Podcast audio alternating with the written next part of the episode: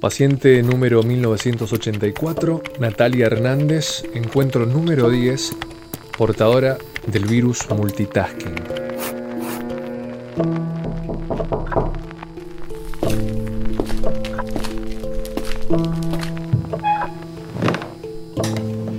Contame. Sigo igual, o peor. Me siento cansada, estoy agotada. No sé, como que nada me llena, siento que voy por la superficie de las cosas, que no hago nada bien, todo a medias, el día no me alcanza. Vos no sabés la cantidad de cosas que hago al mismo tiempo. Estoy dando vuelta constantemente con los mismos pensamientos. A nivel relaciones personales, nada, siento que ladro. Hago el esfuerzo, pero no tengo paciencia. No me puedo poner en el lugar del otro. Cero empatía. Bueno, vamos a ver si podemos avanzar. Te hago una pregunta, te doy unos minutos que reflexiones. Yo voy a poner un reloj de arena y luego, cuando te diga, me contestas. Dale. ¿Qué pasa si un día pisas el freno? ¿Qué haces? Ya tengo la respuesta. ¿Qué haces con el celular? No, tengo varios mensajes sin leer y como ya tengo la respuesta y al reloj de arena le falta la mitad, estaba esperando. Decime tu respuesta. No puedo pisar el freno. Vengo acá porque siento que no hago nada bien, todo muy por arriba, hago mil cosas y no me da el tiempo. Imagínate si empiezo a frenar y hago la mitad de las cosas. No puedo, además me voy a sentir peor. Así es la vida cambia, el mundo cambia constantemente, no para, ahora menos en este contexto de pandemia trabajando desde mi casa. No tengo horarios, tengo ganas de pisar el freno, ojo, pero no puedo, no me lo imagino, no sé, será por inercia. Me da culpa también, capaz miedo. ¿Sabes lo que siento? Que tiene mucho tabú en contra pisar el freno. Bueno, ¿te parece que hagamos una pausa acá?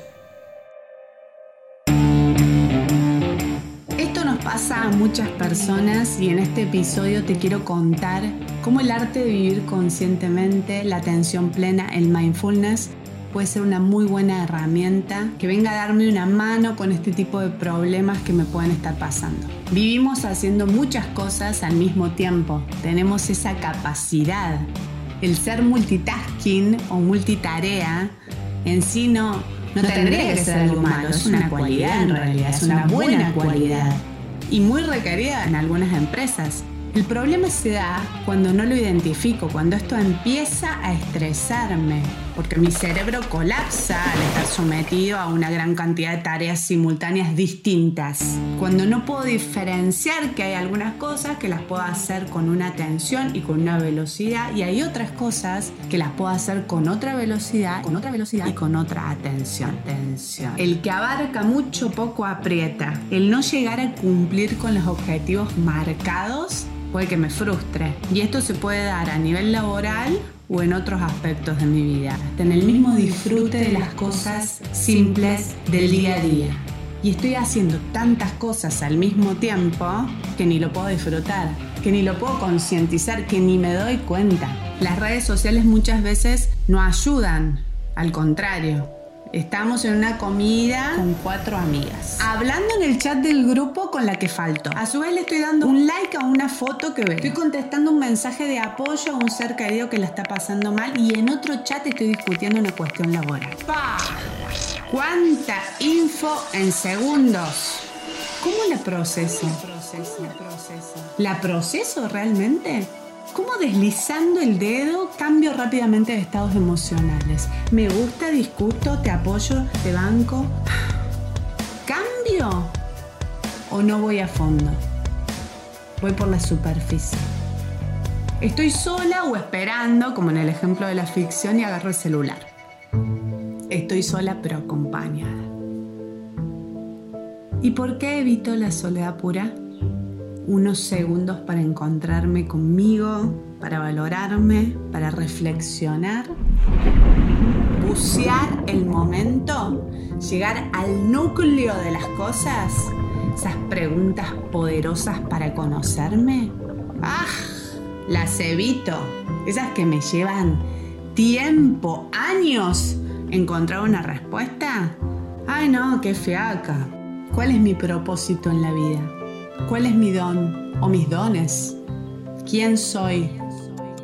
Los hombres ya no tienen tiempo para conocer nada, decía el Principito.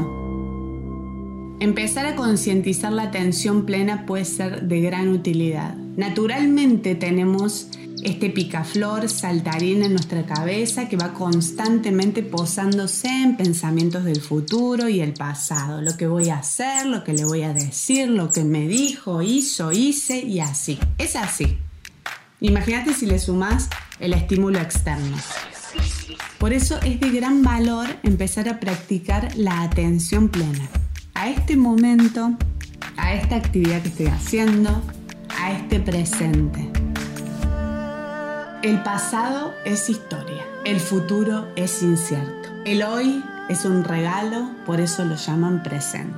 Frase que rescato de Owei, la tortuga de Kung Fu Panda, película que me han hecho ver mis hijos más de 10 veces.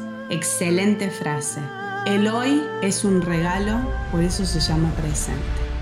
Bueno, ¿y cómo hago para practicar la atención plena? Se trata de prestar atención a la hora, a tus pensamientos, a tus sensaciones, emociones, sin juicios, sin críticas. Tratar de vivir un momento al 100%. Puedo empezar a hacerlo con cosas simples. Cuando me estoy lavando las manos, me centro en el agua.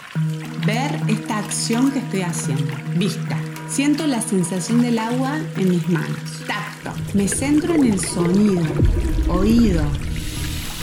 El olor del jabón. Olfato. Me falta el gusto porque no me puedo comer el jabón.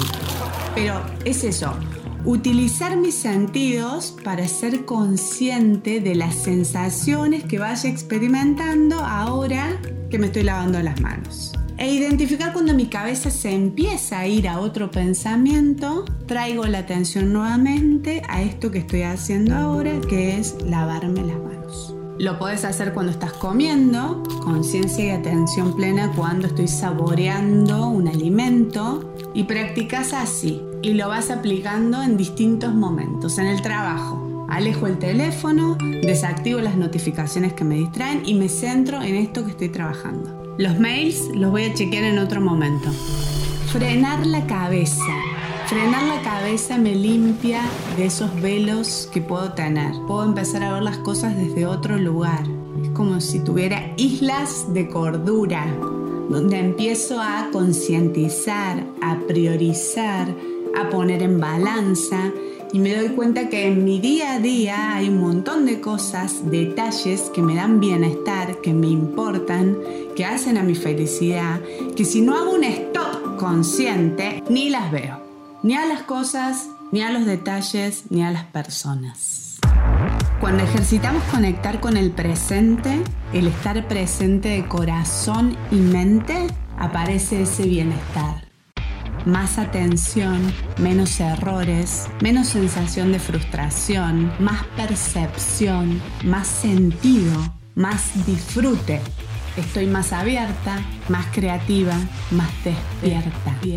Intenta practicarlo cuando te acuerdes en cualquier momento, en cualquier actividad que estés haciendo.